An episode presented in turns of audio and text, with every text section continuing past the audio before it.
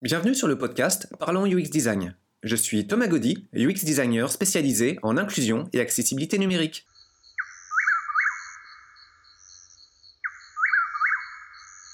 Legacy, je te propose de parler des bons élèves. Euh, les, grands, les titres grand public, mais qui, par différentes options d'accessibilité, euh, différents biais, euh, permettent de proposer une expérience assez satisfaisante. Je pense qu'elle n'est jamais pleinement satisfaisante, mais suffisamment pour euh, des joueurs ou des joueuses euh, non-voyantes bah, c'est très simple, ça a commencé très très tôt. Il y en a beaucoup qui vont dire que ça a commencé avec The Last of Us 2, Ça qui est euh, sorti en 2019, je crois. 2018 euh, ou 2019? je me demande si c'était pas 2020, il y a quelques années. Euh, je suis 2. pas sûr que ce soit 2020, moi. Je pense que c'était 2019. Mais bon, de toute façon, dans, dans les années, voilà, on va dire dans les années 2020, comme ça, ça, ça élargit tout. Voilà, il y en a beaucoup qui vont dire que ça a commencé par ça. Alors oui, on peut pas lui retirer ça. The Last of Us, ça fait un espèce de, de pas de géant dans l'accessibilité pour tout le monde, hein. on parle de la partie 2 ou de la partie 1? Le De 2, la partie 2. Non, la c'est le 2 partie 2, qui... oui. euh, oui. La Le 2, je partie crois que c'est 1 qui... 2020. Ok, bon, bah, ça va être ça, alors on doit dire que c'est ça. Euh, donc oui, le, le 2, et ensuite il y a eu la partie un qui a eu son remaster, enfin pour certains un remaster, pour d'autres un remake, mais c'est la version PS5 qui a eu également son côté accessibilité. Mais en tout cas, voilà, il y en a beaucoup qui vont dire que c'est le 2 qui a commencé avec l'accessibilité également pour les personnes non-voyantes. Alors oui, il est très très accessible, il y a vraiment tout ce qu'il faut, euh, même un peu trop selon moi. Euh, mais voilà, il y en a beaucoup qui vont dire que ça a commencé par ça, et cependant, non, il y en a un autre qui s'est fait très discret qui, même moi, j'ai dû le savoir bien, euh, je sais pas, peut-être cinq ans après avoir eu le jeu, qu'il y avait de l'accessibilité parce que c'est un, ami qui me l'a dit, qui m'a dit, mais attends, mais tu savais qu'il y avait ça? Et il s'agit de Injustice, le jeu de combat de NetherRealm Studio. Injustice qui regroupe les super-héros de DC Universe. Attention, pas Marvel, DC Universe, c'est-à-dire Superman, Batman, Flash et tout le délire qui va avec. C'est eux donc qui se, qui se combattent. Et dans ce jeu, évidemment, les jeux de combat sont assez faciles quand, quand on est non-voyant, on peut, on, on peut réussir à jouer très, très, fac- très simplement. À Euh, mais non seulement, les bons bruitages, hein, oui, toujours. oui, toujours. Euh, non seulement Injustice a un super sound design, vraiment excellent, très très bonne spatialisation, mais euh, le, le truc en fait qui était assez compliqué là-dedans, c'était qu'on pouvait interagir avec les euh, éléments du décor pour réussir à faire des choses spectaculaires ou faire des, des combos. Évidemment, pour, euh, pour interagir avec ces choses en question, euh, ben, on ne pouvait pas vraiment le savoir. Donc euh, moi, de mon côté, j'appuyais un petit peu au hasard et là, tiens, ici, j'ai réussi à faire quelque chose, c'est super. Mais ils ont mis en place un petit effet sonore qu'on peut activer et désactiver dans justement l'onglet accessibilité. Et ça, donc voilà, c'est vraiment pour les non-voyants parce que c'est un effet sonore qui a été mis en place dès qu'il y a une petite surbrillance dans le jeu pour nous indiquer quand est-ce qu'on peut interagir et jouer pleinement au jeu. Donc voilà, ça a commencé avec Injustice qui est sorti euh, 2012-2013. Voilà, ça date quand même. Donc voilà, ça c'était vraiment un truc incroyable. Et c'est eux, selon moi, je, crois que c'est vraiment eux qui ont fait euh, la réelle euh, première accessibilité dans un grand jeu triple A pour personnes non-voyantes. Et ça, c'était excellent. Donc bravo à eux. hein. C'est les mêmes personnes qui font les Mortal Kombat, qui, euh, par je ne sais quelle étrangeté, est moins, euh, moins accessible que les Injustice. C'est Ouais, c'est curieux. Pourtant, Oui. avant la sortie d'Injustice, les Mortal Kombat avaient déjà une meilleure réputation en termes d'accessibilité, j'ai envie de dire accidentelle, parce que il y avait un peu plus euh, de bruitage qui était apporté aux différents, euh, aux différentes étapes d'animation. Je me demande si dans les Mortal Kombat, il n'y a pas un bruitage quand tu t'accroupis. Je suis pas tout à fait sûr, hein, mais euh, il y a toujours un bruitage, dans- un bruitage pardon, dans un jeu vidéo quand tu t'accroupis, puisqu'ils ont fait en sorte de, euh, de faire un sound design pour les vêtements du personnage qui, euh, eh ben, qui font un petit bruissement parce que tu te, tu te penches. Donc voilà, quand il y a un personnage qui, euh, qui a un vêtement ample, on va entendre un petit bruit de tissu. D'ailleurs, c'est exactement la même chose pour Super Smash Bros. D'ailleurs, dans Super Smash Bros, c'est encore plus exagéré. Quand tu te mets à genoux, ton personnage, tu l'entends, tu as l'impression qu'il est en train de, voilà, je sais pas ce qu'il fait, il se, laisse- se laisse tomber carrément à genoux parce que ça fait vraiment beaucoup de bruit comparé aux autres jeux. Mais en général, quand tu es accroupi dans un jeu, il y a toujours un petit bruitage, tout le temps. Alors, en Mais euh, expérience d'accessibilité de jeux qui sont pas accessibles, euh, je me souviens euh, d'une démonstration qui avait été faite par, à l'époque, un adolescent, il est adulte maintenant. Il s'appelle Kevin. Euh, je vais pas donner son nom de famille. oui, oui, Il non. m'avait fait une démonstration de, d'un, d'une version de Mario sur une des consoles portables. Je sais plus exactement laquelle c'est. Je crois que c'était euh, Bon, peu, peu importe le, le, Mario. Et puis, euh, mmh. moi, j'avais été euh, impressionné parce qu'il manquait tellement de bruitage dans ce jeu pour avoir une expérience satisfaisante. Juste l'expérience de collision entre l'avatar et un obstacle, euh, c'est pas sonorisé. Euh, et puis la le bruitage qui est significatif, c'est le bruitage de collision contre un adversaire qui provoque la mort. Et donc je lui disais, bah non, enfin pour moi ça me semble quand même très très compliqué de, de jouer à ça. Il m'a fait une démo du premier niveau qu'il connaissait par cœur. Il l'a speedrunné en fait. Il s'est mis à courir, il connaissait parfaitement le timing des différents sauts. Et puis là, je me souviens, c'est la première baffe de démonstration en direct que quelqu'un m'avait fait de jouer à un jeu inaccessible à l'oreille. Alors ça, c'est un petit peu différent. Le fait de connaître par cœur un niveau, voilà, on peut apprendre par cœur un niveau et ensuite dire que c'est jouable, mais ah, ça ne rend pas amusant par contre. voilà, c'est ça qui est pas amusant. Ah, la grande question, c'est à savoir, est-ce qu'on peut l'apprendre par cœur, par nous-mêmes, ou est-ce qu'on est obligé de l'apprendre par cœur par une personne qui nous dit: «Attention, ici, il y a ça, là, il y a ça, là, tu dois tourner». Voilà, c'est surtout ça aussi qu'il faut prendre en compte. Donc c'est assez oui, c'est sans doute impressionnant, c'est vrai, mais c'est surtout l'apprentissage de comment on peut l'apprendre par cœur qui qui est le plus intéressant, je trouve, en fait. Quand, quand je parle à des amis et des collaborateurs de tes exploits vidéoludiques, où tu te frottes parfois à des jeux qui sont vraiment euh, très très complexes, euh, des retours que je peux entendre parfois, c'est mais ouais, ça alors déjà euh, la première réaction unanime, c'est c'est impressionnant, bravo, ça alors, c'est très inspirant. Et puis quelques personnes qui peuvent se dire mais pourquoi pourquoi tu fais ça? Parce que le, le, jeu le, le, jeu est tellement inaccessible. Est-ce que c'est amusant? Alors cette question-là, je te la pose pas tout de suite.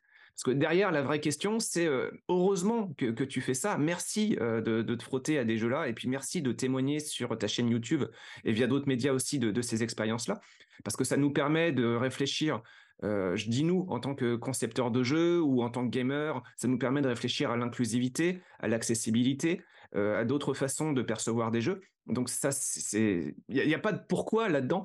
Euh, c'est bien que tu le fasses, mais euh, derrière, euh, la question quand même, c'est euh, le plaisir que tu peux ressentir à jouer à des jeux qui sont qui sont complètement tordus. Le, le, challenge, en fait, parfois, il n'est pas évident. Comment, quelle sensation tu recherches à te frotter à des jeux qui sont très très limites niveau accessibilité?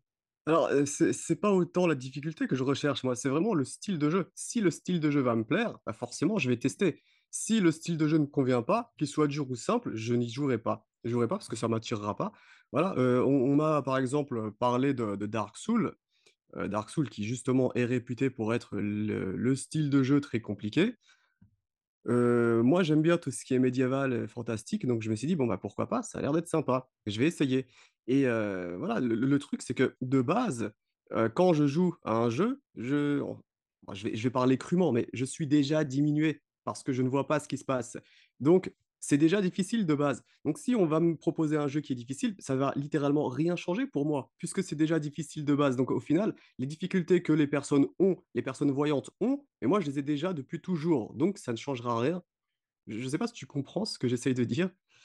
Euh...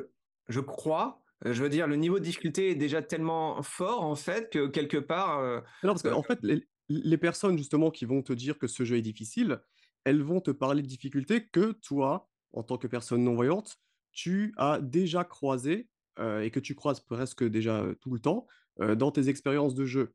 Donc, au final, ça, ça revient au même. Par exemple, je vais te dire un exemple tout bête. On va prendre Zelda Ocarina of Time, puisque c'est un jeu que j'avais beaucoup apprécié, que j'ai fait. Le combat contre les ennemis dans Zelda Ocarina of Time, c'est quoi? C'est un verrouillage, tu sautes quand il faut, tu frappes quand il faut, quand tu entends le monstre. Un combat contre Dark Souls, c'est quoi? C'est un verrouillage, tu frappes quand il faut, tu sautes quand le monstre attaque, etc. C'est la même chose. La seule différence pour les personnes voyantes, c'est que euh, les monstres vont bouger plus vite, auront, euh, ils auront du mal à voir les attaques venir, euh, qu'ils auront également du mal à savoir si la parade qu'ils vont faire sera au bon moment parce qu'ils n'arrivent pas à savoir si le mouvement qu'ils qu'ils ont fait, s'ils l'ont bien vu, s'il est bien synchro avec l'attaque de l'autre, etc., etc. Des éléments qui, pour moi, n'existent pas en vérité. Et donc, ça ne me pose pas plus de difficultés que n'importe quel autre jeu. Ah, c'est impressionnant et C'est c'est ça, en fait, qu'il faut comprendre. Dark Souls, euh, il y a une telle hype sur ce jeu qu'il y a plein de joueurs qui se sont essayés à le terminer dans des conditions très particulières. Il y en a qui prennent des périphériques débiles, euh, comme euh, une guitare qui sert de contrôleur, d'autres qui manipulent des bananes en mettant des électrodes dessus, ils s'en servent comme des contrôleurs, d'autres qui le terminent à la voix. Et puis certains, plusieurs, ont terminé les différents jeux de, de cette série avec un bandeau sur les yeux pour bah, le faire à l'oreille. Sauf que ils ont pu faire le processus d'apprentissage en voyant. Donc ils ont pu se familiariser avec la position des monstres, les attaques, les patterns, ils les connaissent. Il y a un gros gros apprentissage derrière. Mais ensuite, les signaux sonores à leur disposition leur permettent de le terminer. Mais il en manque des, signaux sonores. oui, oui, il en manque. C'est ce que j'avais dit justement quand j'ai testé Dark Souls. Certains boss sont certes faisables, oui, d'autres non puisqu'il faut faire des choses très visuelles pour les combattre. Mais le plus problématique dans Dark Souls, c'est le déplacement dans le monde de Dark Souls. C'est surtout ça le problème en fait. Parce que là, on a, pour une personne non-voyante, aucun moyen de savoir quand on est contre un obstacle, aucun moyen de savoir quand est-ce qu'il y a un vide. Donc voilà, euh, sachant que la mort dans Dark Souls, elle est gratuite, euh, je ne parle pas des affrontements, je parle simplement du cheminement. Voilà, si on tombe de 2 mètres, le personnage, il va mourir. Parce que les, euh, les, les comment dire, c'est pas les collisions, ça, c'est les, euh, les dégâts de chute sont un petit peu mal réglés, on va dire ça comme ça.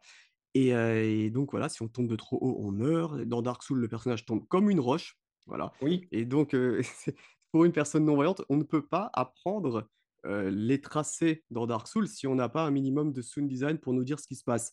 Et comme dans Dark Souls, le sound design est totalement identique quand on se déplace, sauf quand on marche dans l'eau ou sur des, des, sols un petit peu différents. Donc ça, ça peut nous aider. Mais on ne peut pas savoir quand on est, contre un obstacle. On ne peut pas savoir quand est-ce qu'il y a un vide. On ne peut pas savoir quand, quand il y a un objet, un coffre ou des choses comme ça. Les choses les plus importantes. Donc le jeu, au final, n'est pas jouable. Même si les affrontements peuvent être faits. Et il y a plein de sections, en fait, où on passe son temps à longer des falaises abruptes sur des tout petits chemins sinueux. Oh, dès le début, ça va. dès le début. Et donc ça, si tu es au courant du parcours qu'il faut prendre, il y a moyen de, négocier, mais il faut euh, que le jeu soit en mesure de te le dire. Il faut, faut pouvoir le savoir. Et s'il n'y a pas moyen, c'est juste pas possible. Enfin, c'est Parfois, c'est juste pas possible, je pense. Mais c'est pas possible. Et justement, c'est un, un, super exemple, ça. Pour que le jeu Dark Souls soit jouable pour une personne non-voyante, c'est pas les affrontements qu'on doit toucher, c'est uniquement le déplacement. Mettre euh, un petit son, euh, ou non, tout simplement faire en sorte que le personnage se, se stoppe ou arrête de courir quand il est contre un obstacle et faire une petite vibration quand on s'approche d'un vide. Et voilà, c'est tout. Alors évidemment, après, pour les objets, ce serait un peu compliqué. Mais bon, de temps en temps, on peut très bien voilà, essayer de demander à droite ou à gauche, est-ce que tu peux me dire si cet objet-là, parce qu'on a forcément du monde dans, notre entourage, et, donc voilà, on peut très bien se dire, est-ce que tu peux me, dire mon équipement, est-ce que ça va?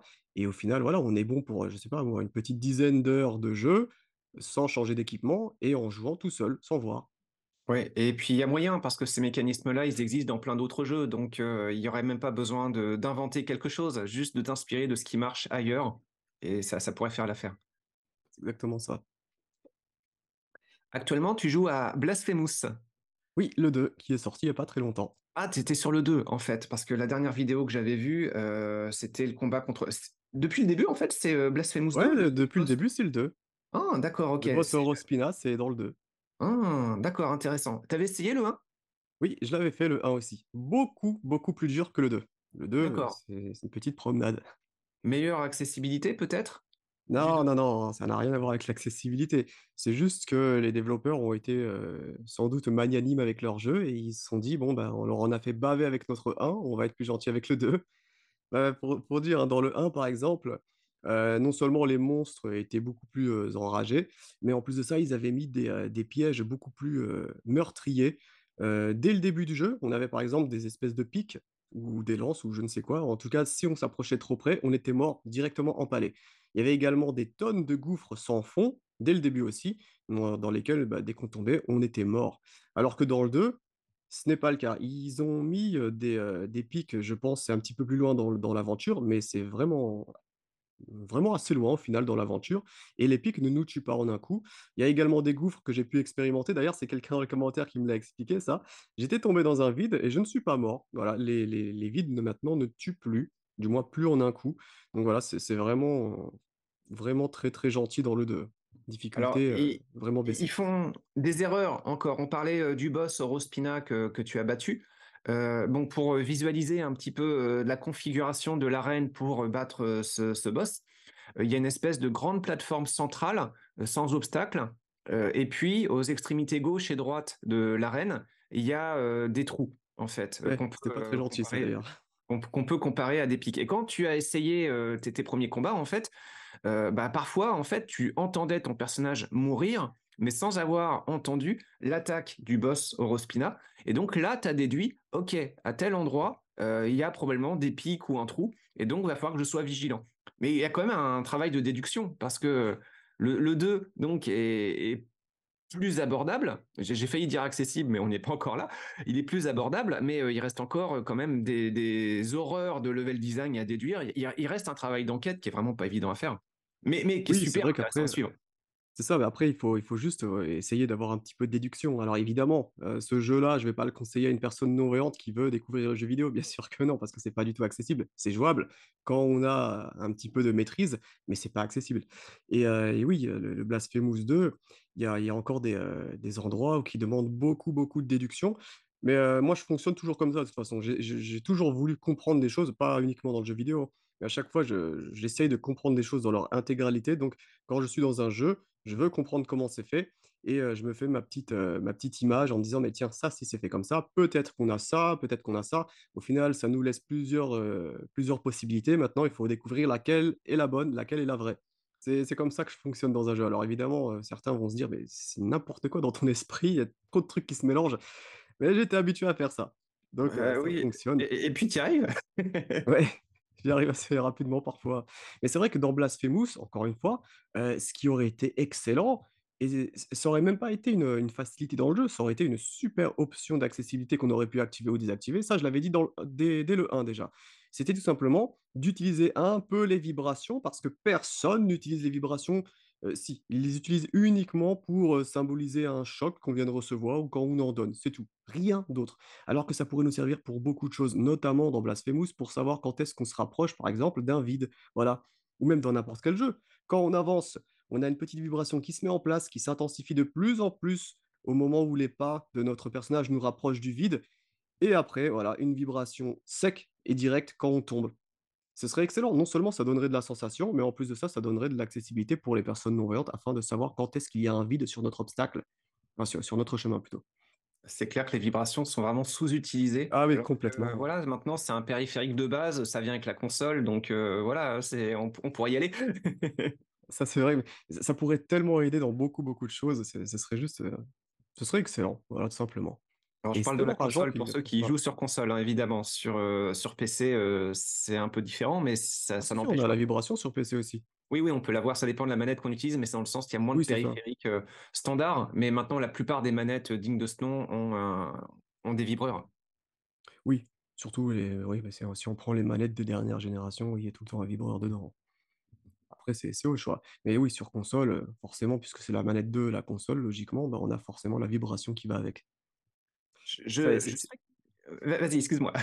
ah désolé. Bah, c'est ça qui est drôle, c'est qu'il y a, heu, Sony qui avait fait leur publicité là sur la sur la PS5 avec le retour haptique des vibrations et également leur super sound design et cetera et mais et et au final, ce ce retour haptique des vibrations ne sert littéralement à rien, mais vraiment à rien. C'est suis dommage, hein.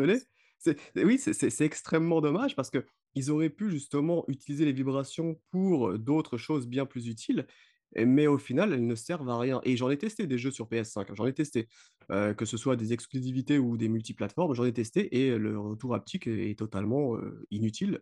Parfois, il n'existe même pas et sur les fois où il est là, il est totalement inutile.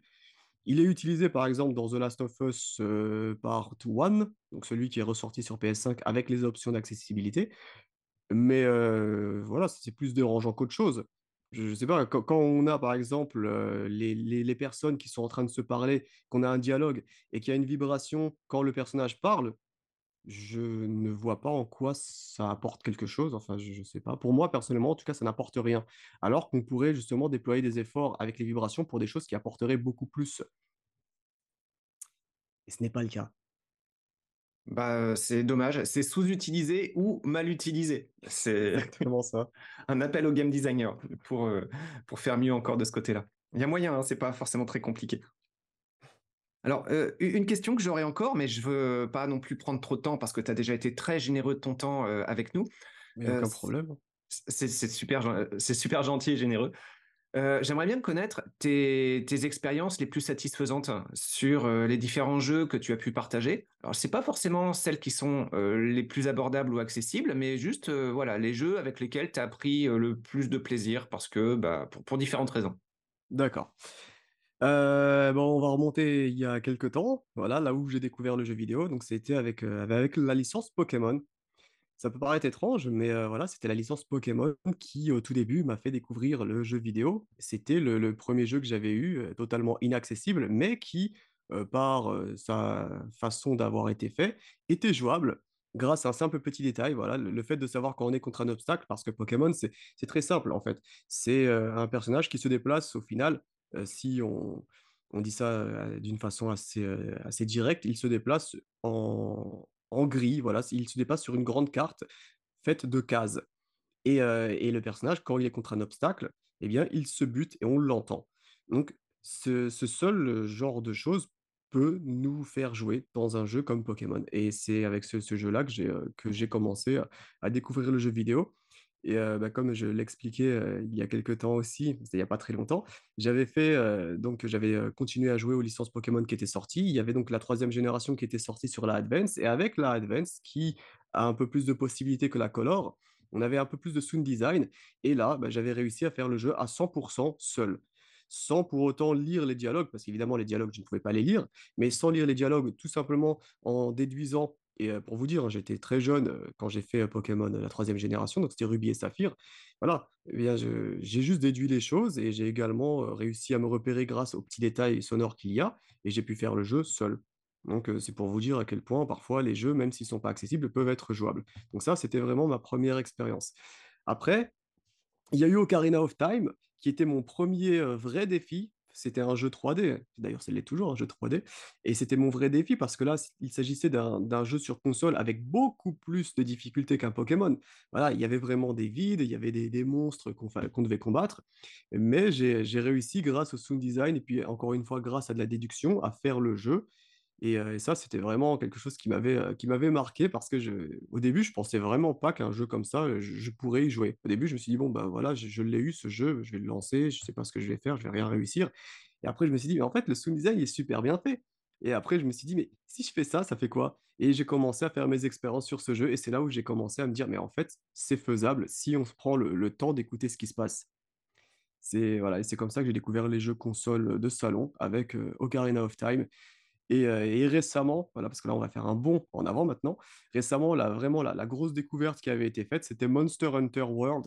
Monster Hunter World qui est, qui est sorti, sur, console, on va pas dire console actuelle, mais sur l'ancienne génération et sur PC. Un jeu qui est réputé très, très difficile, peut-être un peu plus difficile qu'un Dark Souls également et heu, qui, heu, nécessite pas mal de réflexes et surtout beaucoup de patience. Un jeu que je pensais totalement injouable parce qu'il regroupait absolument tout ce qui me faisait peur justement dans dans ce que j'avais besoin dans un jeu. Au final, il était jouable. Il était jouable et je l'ai terminé. Au début en coop, voilà, c'était mon premier jeu auquel j'ai pu jouer en coopération avec quelqu'un, c'est juste excellent non seulement ça ça ne ça ne stoppait pas la personne qui jouait avec moi parce que justement c'était juste excellent de, heu, bah, que je moi je lui dise les choses que je remarque et ça l'aidait lui dans le jeu et après une fois que j'ai bien compris le jeu, je l'ai fini seul. Voilà, donc ça c'était vraiment la grosse découverte récente, Monster Hunter, jouable en étant non-voyant, pas accessible mais jouable. Est-ce que tu crois que je devrais le mentionner dans l'annuaire, mais avec une un bon, heu, disclaimer, une bonne mise en garde, heu, sur Mmh, le fait très que grosse mise en garde alors. Très grosse mise en garde, à commencer, tu dis, tu tu je pense que tu pourrais le mettre, mais à condition que la personne joue en coop. Voilà, vraiment, impératif pour une personne surtout qui ne connaît pas bien le jeu vidéo, c'est de la coop, impératif pour que ce jeu soit jouable en étant non-voyant. Parce que s'il est en coop, là, il est totalement jouable, le jeu. Ça, c'est intéressant parce que c'est vraiment une autre façon d'aborder, le jeu. Tu te fais, accompagner, en fait. C'est ça et là, c'est pas, pas un accompagnement pour, jouer puisque le jeu nous incite à être en coopération. Donc c'est vraiment un jeu, multi, comme on dit, qui peut être jouable et des jeux en coop, il y en a pas beaucoup qui sont jouables en étant non-voyant. Ou pour pas pour pas dire pas du tout même. J'aurais une toute dernière thématique de question en fait, heu, c'est, heu, ton appréciation, heu, des jeux qui sont conçus pour être accessibles? Hem, mon appréciation de l'accessibilité ou du jeu en lui-même? Bah, je peux, globalement, en fait, comment comment tu, le plaisir que tu peux tirer, alors je peux je peux souffler des réponses qui ont été apportées par, d'autres personnes, en fait et puis, peut peut-être très brièvement aussi, heu, mon point de vue. Heu, les jeux conçus pour être accessibles, en fait, bah, ils ont l'avantage d'avoir de bons ou de meilleurs mécanismes d'accessibilité parce qu'il y avait ça qui était en tête, mais c'est pas toujours bien exécuté d'autre part et puis d'autre part, souvent, c'est des jeux faits dans des conditions de développement extrêmement minimalistes, avec très peu ou pas du tout de, budget. Et donc, ça peut faire euh, des jeux qu'on, euh, euh, bah, c'est pas les mêmes sensations en fait. Euh, On peut avoir l'impression parfois de jouer à des protos là où des triple A, il y a un soin, une qualité euh, et puis euh, une culture à partager avec le grand public qui qui, nous amène dans un monde très très différent. Et donc il y a des joueurs euh, non-voyants qui jouent exclusivement ou quasi exclusivement à des jeux spécifiquement conçus pour être accessibles. Et puis, toi, tu es un peu à l'autre bout du spectre. Euh, je te vois beaucoup jouer à des jeux grand public, mais qui n'ont pas la réputation d'être accessibles. Et je me demandais si tu avais des commentaires sur euh, les, les jeux, euh, souvent indépendants, conçus pour être accessibles. J'en ai des commentaires parce que j'en ai testé des jeux, bah, les jeux, qui sont, en général accessibles, ce sont des jeux audio, donc des jeux uniquement basés sur le son et Oui, il n'y a pas d'image. Donc évidemment, ça ne pose pas problème. Cependant, heu, voilà, j'ai testé par exemple un Blind je je attention à ce que je vais dire, hein. Je ne dis pas que les personnes qui ont fait le jeu ne sont pas compétentes quoi que ce soit, mais pour moi, ce n'est pas un bon jeu, voilà. Blind Legend, je me suis ennuyé, c'était inintéressant, heu, gameplay totalement, raté. Pour une personne qui est voyante et qui a envie, de découvrir un jeu à l'audio, c'est excellent. Pour une personne non voyante, ce n'est pas bon. Ensuite, j'ai également, heu, pu, Alors, tester euh, là- là-dessus, hein, c'est euh, pour ceux qui, qui nous écoutent, les, les affaires, les appréciations personnelles, on ne peut pas les, les retirer. hein. Donc, si vous-même vous êtes fan de Blind Legend, euh, bah, on respecte ça. Et puis, il y a forcément des gens qui sont pas fans d'autres jeux, de toutes sortes de jeux, et donc faut respecter aussi. hein. Donc, euh, il n'y a aucun Ah non, problème je d'exprimer je des suis appréciations personnelles. pour, les personnes, je quand je vais quand je parle d'un jeu, je je vais pas dire que je l'apprécie ou que je n'apprécie pas juste parce que le le plus grand nombre dit le ceci ou cela.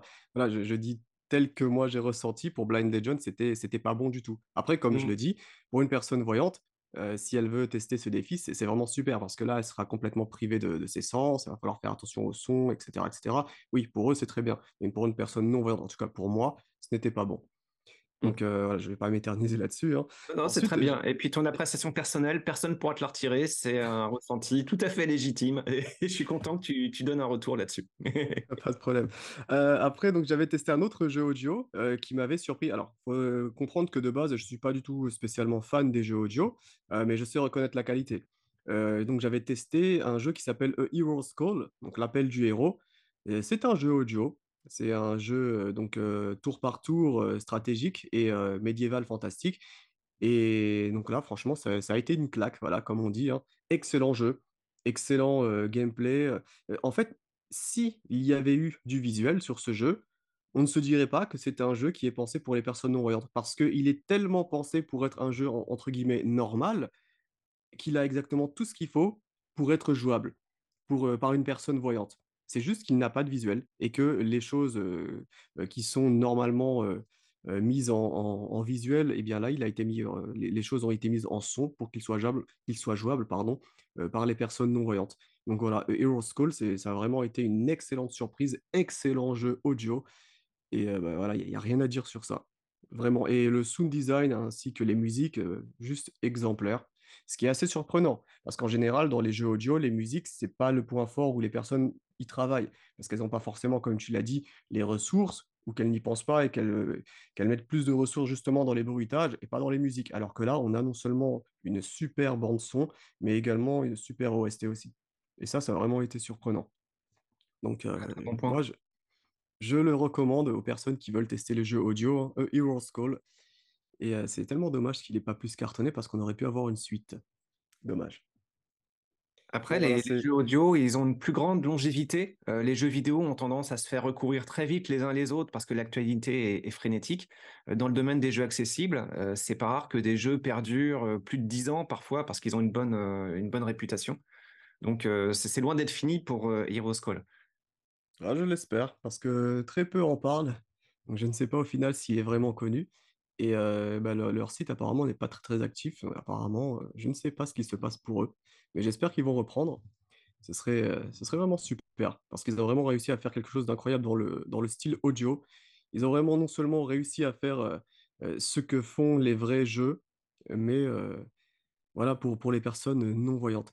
Et, c'est vraiment dommage bah, qu'il n'y ait pas une personne qui ait repris le jeu et qui ait mis du visuel dessus parce que ça, ça aurait pu plaire à des personnes voyantes, hein, j'en suis sûr à 100% avec ce qui se fait aujourd'hui, il aurait été bah, un très bon jeu. Il n'aurait pas été excellent parce que oui, évidemment, il est un petit peu à la traîne en ce qui concerne le gameplay d'aujourd'hui, mais il aurait été quand même un très très bon jeu. pourvu, espérons qu'il y ait une suite ou qu'il inspire des, successeurs. où est-ce qu'on peut te retrouver sur la toile pour suivre tes activités? Ah oui, tiens. bah, je suis sur YouTube. Vous avez tout simplement à taper Legacy Angel ou ou joueur non-voyant. Je, pense que je serai assez facilement trouvable sur YouTube comme ça. Donc en tout cas, voilà, c'est Legacy-Justice Angel. Et je suis également sur Twitter. Donc tous les liens pour, pour contacter les réseaux où est-ce que je suis sont sur la chaîne YouTube si vous avez envie de venir. Il y a également un petit Discord pour les personnes qui souhaitent parler bah, entre, soit avec moi ou soit avec les autres personnes qui, qui, font partie de la chaîne. Donc, si vous voulez également rejoindre le Discord, c'est également sur la chaîne YouTube. Il y a tous les liens pour rejoindre. Le petit lieu sur Discord. Exactement, le petit lieu qui bientôt deviendra le grand lieu, je sais pas. Belle communauté aussi. Aurais-tu de dernières questions ou derniers points que tu aurais aimé aborder avant qu'on clôture ce podcast? Pas spécialement. Sur, de mon côté, j'ai dit plus ou moins les choses que, bah, qu'il fallait dire aujourd'hui. Donc non, je, ne pense pas avoir d'autres, d'autres choses à dire, parce que si je devais encore en dire, on n'aurait pas fini. Donc je vais peut-être m'arrêter là, je pense. Oh, on aura sans doute l'occasion de rediscuter une prochaine fois aussi, parce que le monde des jeux vidéo et de l'accessibilité bouge. Bon, probablement pas assez vite à notre goût, mais voilà, il y a quand même des changements qui se font. Et pour ma part, je serais vraiment très content, honoré euh, de pouvoir euh, avoir une suite à cette conversation euh, une prochaine fois aussi. Eh ben, ce serait sans problème. Bah, c'est très gentil. Merci beaucoup, Legacy Angel, pour avoir pris tout ce temps pour bah, nous expliquer un petit peu tes activités et puis avoir discuté de l'accessibilité des jeux. C'était super instructif. J'ai, bah, merci à toi de m'avoir invité. En tout cas, c'est surtout merci à toi. Hein. À bientôt, Legacy Angel. À bientôt.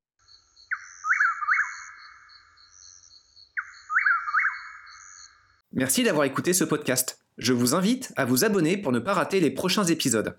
Si vous voulez en savoir plus sur moi, je vous invite aussi à consulter mon profil LinkedIn. Thomas Gaudy, T-H-O-M-A-S, G-A-U-D-Y. Si vous souhaitez de l'accompagnement pour implémenter ces notions et ces outils dans vos équipes et vos projets, vous pouvez faire appel à mes services de consultant en UX Design. Il vous suffit de me contacter via mon profil LinkedIn. Au plaisir